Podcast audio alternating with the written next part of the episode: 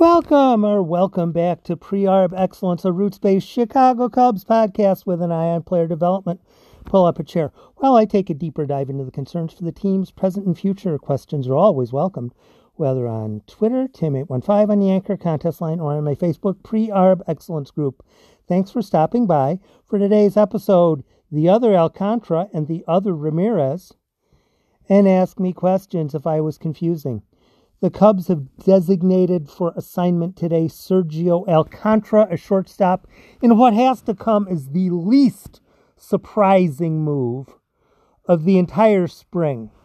With the additions of Andrelton Simmons and Jonathan Villar, as well as the existence of Nico Hoerner and Nick Madrigal, the Cubs had four middle infielders. The Cubs had four middle infielders. There's no reason in having five middle infielders when you're only going to have a, sig- a specific number of infielders on your team. There was no reason to keep Alcantara on the parent club, none whatsoever. And for the people who say, well, so and so, this guy might get hurt, that guy might get hurt, the other guy might get hurt. Yeah, exactly. They might, but you can't put a player on a he shouldn't count against our roster limits because he's gotten injured in prior seasons list. Because that list doesn't exist. You can only have players who are healthy or are injured. That's it. You don't have potentially injured so they don't count against our list. Sergio Alcantara, as soon as the Cubs signed anyone, there was a middle infielder. Uh, and it would be either one. Andrelton Simmons eliminated Alcantara. Then when they added Villar, that completely eliminated Alcantara. There was no realistic possible way Sergio Alcantara was going to make the roster, regardless how big it was, because really there's no point in playing him. There's, if you're going to have Simmons and Villar and Hoerner and Madrigal, there's really not enough at bats for two positions. And if you add in Alcantara, there's certainly not room for another. And the Cubs have enough outfielders that are going to be muddling, cluttering things up that there was no question that that was going to happen as well. Which leads to Harold Ramirez, who the Cubs cannot designate for assignment yet because he is an arbitration eligible player. Um, arbitration is silly. Arbitration is silly. What ends up happening is the team offers one number, the player offers another number, and then they wait. Now they can agree to another, another number. So let's say one side comes up with 1.7 million, one side comes up with 1.6 million. Real close. Then people might ask, why don't they just make it easy and agree to a $1.65 million number, which is right split between the two and seems relatively fair? Seems logical, no? Well, the problem is, as it often is with baseball, baseball has rules. If the teams agree to a number, to say that again. If the ter- teams agree to a number, if the teams agree to a number, that money is guaranteed. If the teams do not the, the team and the player if the sides do not agree to a number. If the sides do agree to a number, the money's guaranteed. If the sides do not agree to a number, and it goes to the arbitrator picking this number or that number, and that's what ha- that those are the two options: player's number, team's number.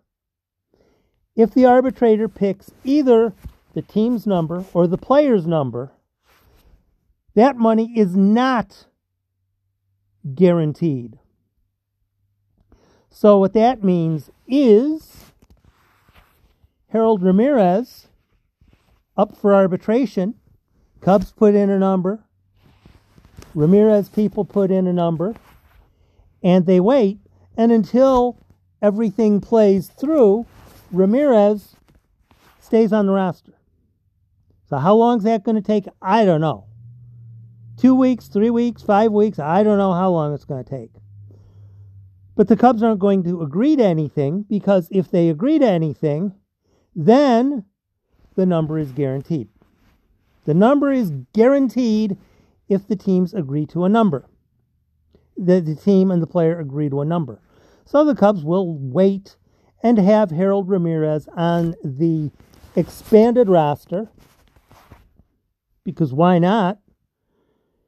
And then as soon as his number becomes official, then the Cubs get to decide okay, probably now it's about time to designate Harold Ramirez for assignment.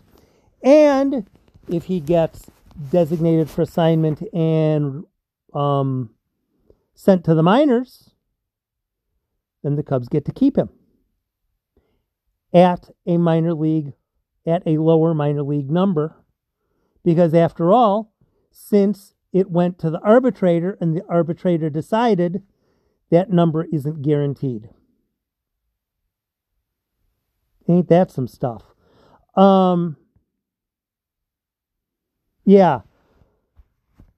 Cubs won't agree to anything, and they'd like to see the Ramirez thing taken care of rather quickly because I don't think there's any absolutely essential need for Harold Ramirez to remain on the Cubs 40 man roster, but the Cubs won't do anything to endanger anything like along the lines of lose money.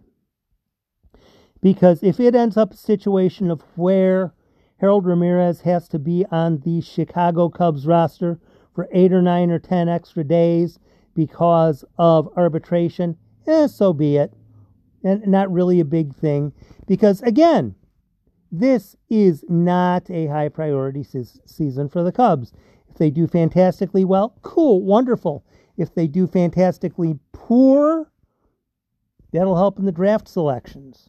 If they do particularly mediocre through July, then they unload talent in July and call up Brennen Davis after the point where he would not have been at the major league level for more more than 60 days.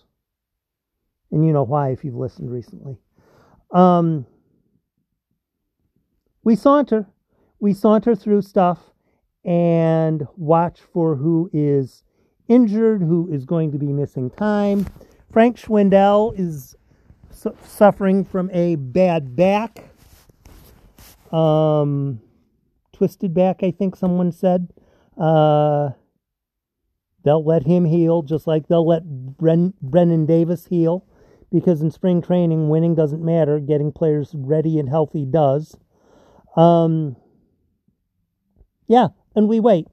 We we look, we watch, we learn, we wait, and from there we guess.